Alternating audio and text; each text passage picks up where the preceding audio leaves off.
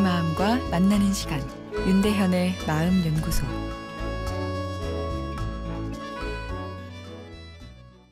안녕하세요. 목요일 윤대현의 마음 연구소입니다. 어제 더 이상 뒷담화는 하고도 듣고도 싶지 않다는 사연 소개해 드렸습니다. 이어서 뒷담화의 심리에 대해 더 알아보겠는데요. 뒷담화 살면서 안 해본 사람은 아무도 없을 겁니다. 뒷담화 할 때는 모르지만 하고 나서 기분이 개운한 사람은 거의 없을 텐데요. 어제 뒷담화는 하는 사람끼리 동질감을 느끼게 하고 약간의 위로감을 준다 말씀드렸죠. 거기다가 현실에서는 그렇지 못하지만 뒷담화를 통해 우리가 더 강해라는 느낌도 가질 수 있습니다.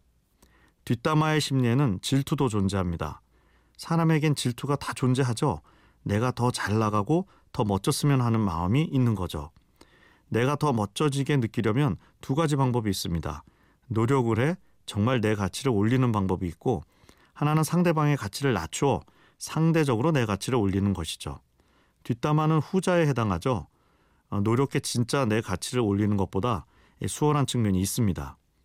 아, 그러다 보니 뒷담화 재미에 점점 빠져들기가 쉬운데요. 하는 순간엔 힘도 느껴지고 내가 붕 뜨는 것 같은 느낌이 꽤 괜찮기 때문이죠. 어, 그러나 뒷담화가 심해지면 내 자존감에 오히려 문제를 일으킬 수 있습니다.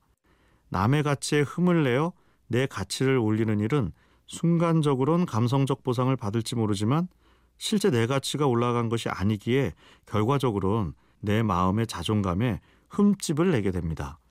내 마음 한구석에서 넌 남 뒷담화나 하는 사람밖에 안 되니 하는 울림이 들리는 거죠. 그리고 앞에선 웃고 뒤에선 딴소리 하는 것을 반복하다 보면 이중적인 감정을 동시에 처리해야 해서 뇌의 피로감도 심해집니다. 피로한 뇌는 삶의 소소한 행복감을 잘 못 느끼게 되죠. 그러다 보니 더 자극적인 험담을 하게 되는 뒷담화 중독 현상도 보일 수 있습니다. 뒷담화를 아예 안 하고 살 수는 없지 않을까 싶습니다. 조직 생활을 하고 사람과 관계를 맺다 보면 속상한 일이 있고 갈등이 생길 수밖에 없으니까요. 어, 그러다 보면 앞에서 대놓고 이야기하는 것은 어렵기에 뒤에서 우회적으로 내 감정을 표현하게 되는 거죠. 귀여운 뒷담화 정도야 서로 간에 눈 감아 주어야 하지 않을까 싶습니다.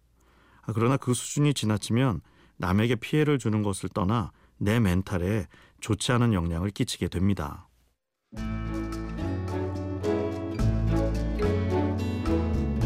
윤대현의 마음연구소 지금까지 정신건강의학과 전문의 윤대현 교수였습니다.